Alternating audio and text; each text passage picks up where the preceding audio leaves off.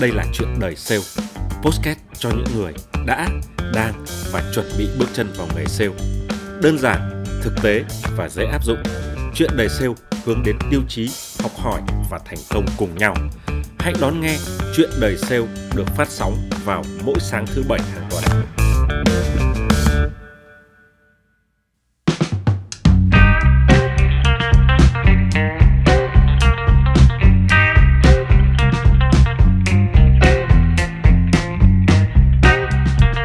Chào, xin chào các bạn thính giả thân yêu.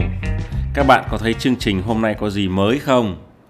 À, chắc là nhiều bạn cũng đã nhận ra hôm nay chúng ta có một cái đoạn intro mới ha. Đoạn intro này có vẻ vui nhộn hơn, cá tính hơn. Tôi hy vọng rằng nó sẽ giúp chuyện đời sale có một cái áo mới đẹp hơn và rất rất hy vọng rằng các bạn cũng sẽ thích cái intro này đối với không chỉ sale mà còn gần như tất cả các ngành nghề khác, câu hỏi là cãi sếp nên hay là không? Thì cái câu hỏi đó cả ngàn năm chưa có lời giải đáp thỏa đáng. Thì hôm nay chúng ta sẽ cùng nhau soi chiếu, bóc tách, mổ xẻ, phẫu thuật cái chủ đề khó nhằn này xem sao nhé biết là khoai đấy, nhưng mà thôi kệ, khoai thì mới khoái, chứ mà dễ quá thì làm nó cũng không sướng cãi sếp hay là lời nói, hành động phát ra bên ngoài chỉ là những hình thức bên ngoài của suy nghĩ, quan điểm của mình bên trong. Nói về mối quan hệ giữa suy nghĩ bên trong và lời nói bên ngoài thì có mấy trường hợp như sau. Trường hợp một, người ta nghĩ a thì nói và làm cũng là a. Như thế này thì nó quá đơn giản và dễ hiểu, đúng không ạ? Trường hợp 2 người ta nghĩ a nhưng nói và làm thì lại là B.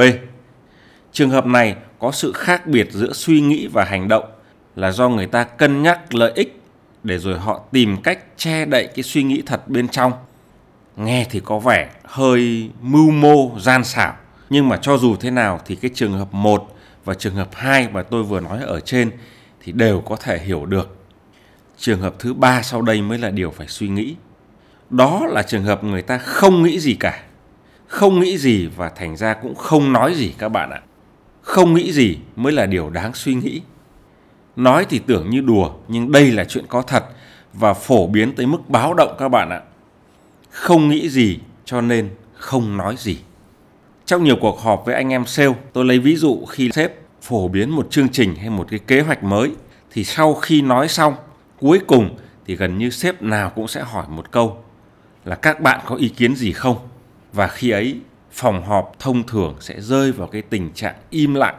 Mà tôi gọi, nó là cái sự im lặng đáng sợ.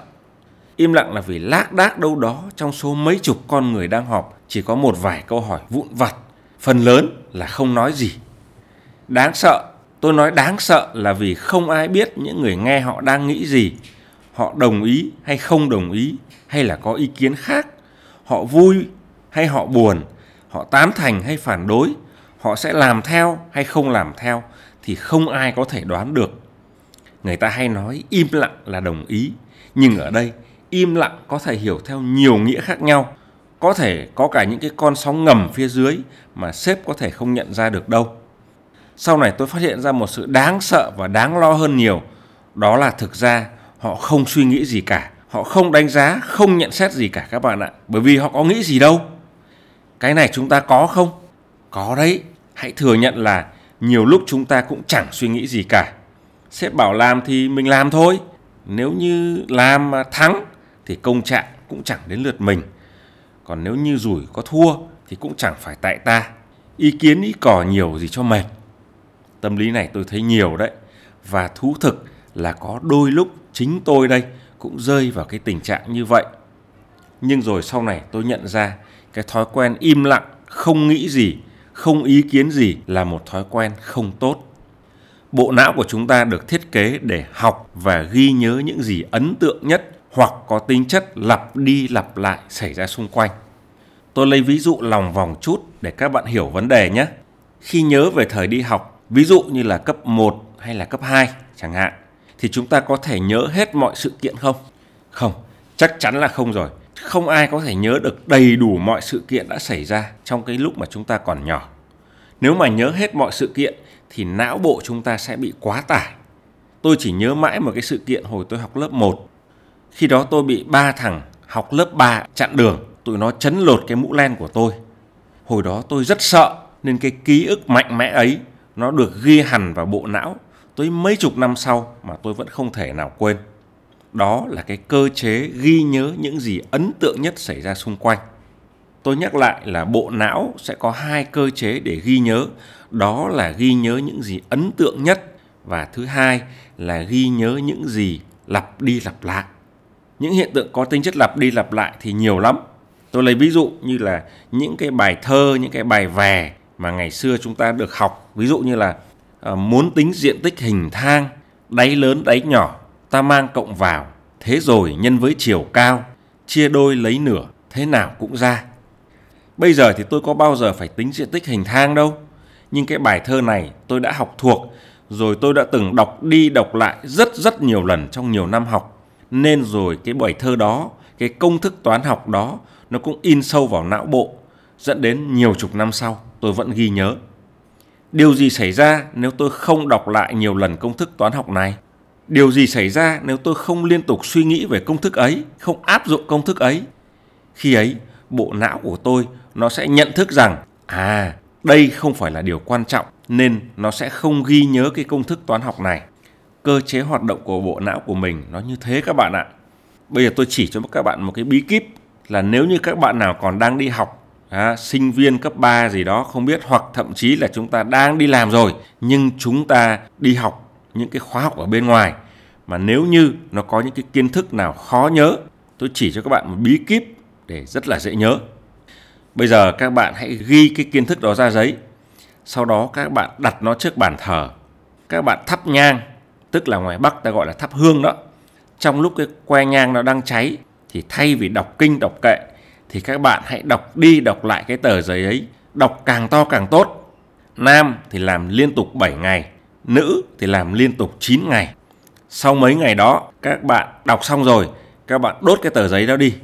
Lấy cho hòa vào nước và uống cạn cái ly nước ấy. Đảm bảo các bạn sẽ nhớ nội dung. Làm sao mà không nhớ được khi các bạn đã đọc đi đọc lại hàng ngày cái tờ giấy ấy, trong khoảng 30 phút cây nhang nó đang cháy. Và làm liên tục mấy ngày trời, bộ não các bạn sẽ tự động ghi nhận đây là thông tin quan trọng lặp đi lặp lại trong mấy ngày liền, nên nó sẽ ghi nhớ toàn bộ nội dung các bạn đã ghi ra và đọc ra giấy à, phương pháp này là có thiệt đó. Và rất là khoa học nữa là đằng khác. Các bạn có thể áp dụng. Trừ cái khúc đốt giấy lấy cho pha nước uống nha các bạn. Kẻo nội dung chưa kịp nhớ mà đã đi gặp anh Tào thì nguy. Nói vui bằng những ví dụ như vậy để các bạn thấy rằng muốn để cho não bộ mình ghi nhớ hay tập một thói quen một kỹ năng nào đó thì trước tiên mình phải tư duy mình phải suy nghĩ về điều đó. Suy nghĩ nó càng nhiều thì kỹ năng hình thành càng sâu. Suy nghĩ ít thì kỹ năng nó chỉ động trên cái bộ nhớ tạm thời được một thời gian ngắn rồi sau đó nó sẽ rơi dụng đi. Đó là cái cách bộ não chúng ta vận hành các bạn ạ. Nếu như mình không suy nghĩ gì, không tư duy gì thì thông tin đến với chúng ta sẽ bị trượt ra ngoài, rơi dụng đi mất theo thời gian. Người ta gọi là nước đổ lá khoai là vì vậy các bạn ạ. À bây giờ thì các bạn chắc đã hiểu ý tôi rồi đó đúng không? Tôi dẫn dắt lòng vòng nhưng cuối cùng rồi cũng quay trở về chủ đề chính trong cuộc họp sale, chúng ta không có bất kỳ ý kiến gì.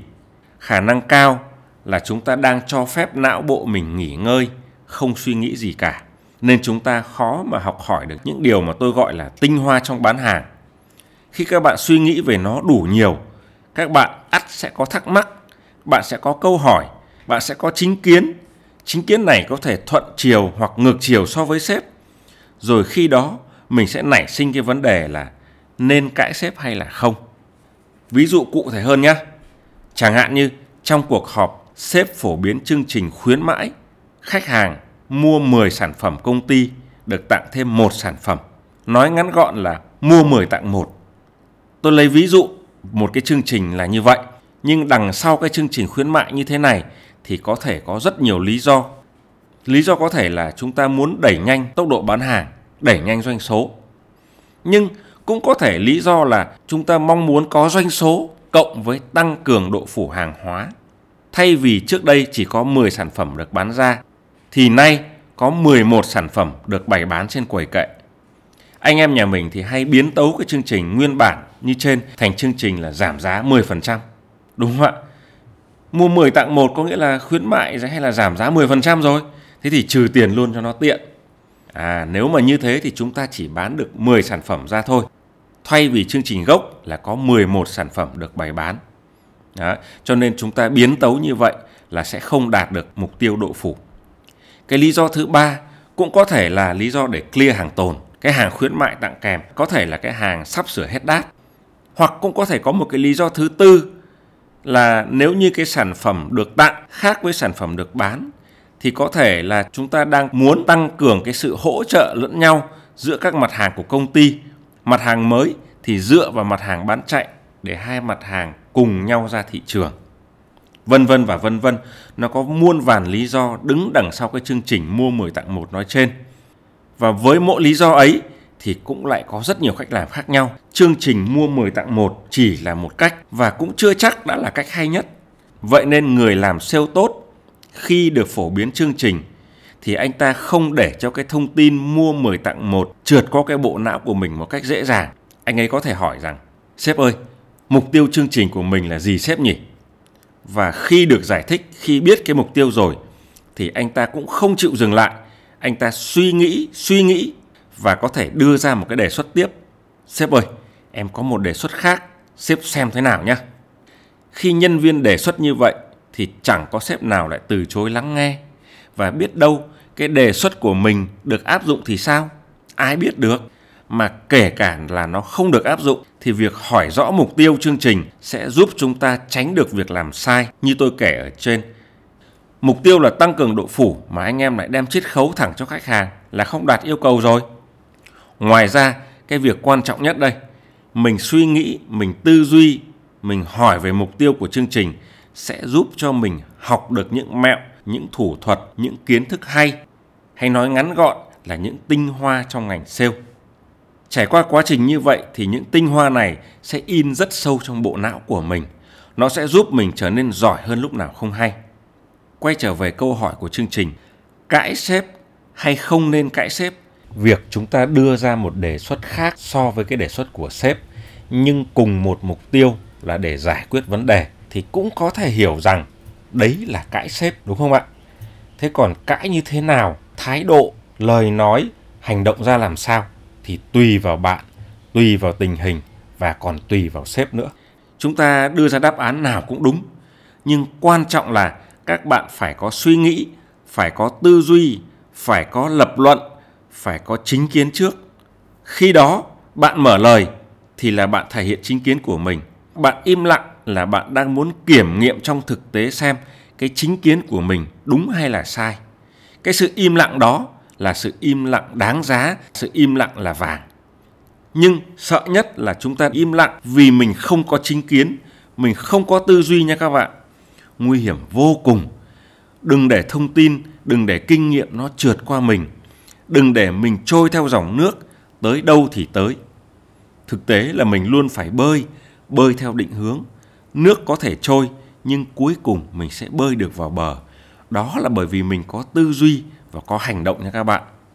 Rồi, cái tập này chừng đó xem ra cũng đủ dài rồi. Hy vọng cái hạt giống tôi gieo trong bao nhiêu phút vừa qua sẽ nảy nở đâu đó trong thế giới làm sale sau này. Và sáng thứ bảy tuần sau, tôi và các bạn chúng ta sẽ cùng nhau ươm một hạt giống khác với tên gọi Hãy cứ đi phỏng vấn dù vẫn yêu công ty. Và tôi hy vọng các bạn sẽ thích cái intro mới của chuyện đầy sale. Rồi, bây giờ thì chào rồi đó. Bye bye. Đây là chuyện đời sale, podcast cho những người đã, đang và chuẩn bị bước chân vào nghề sale. Đơn giản, thực tế và dễ áp dụng. Chuyện đời sale hướng đến tiêu chí học hỏi và thành công cùng nhau. Hãy đón nghe chuyện đời sale được phát sóng vào mỗi sáng thứ bảy hàng tuần.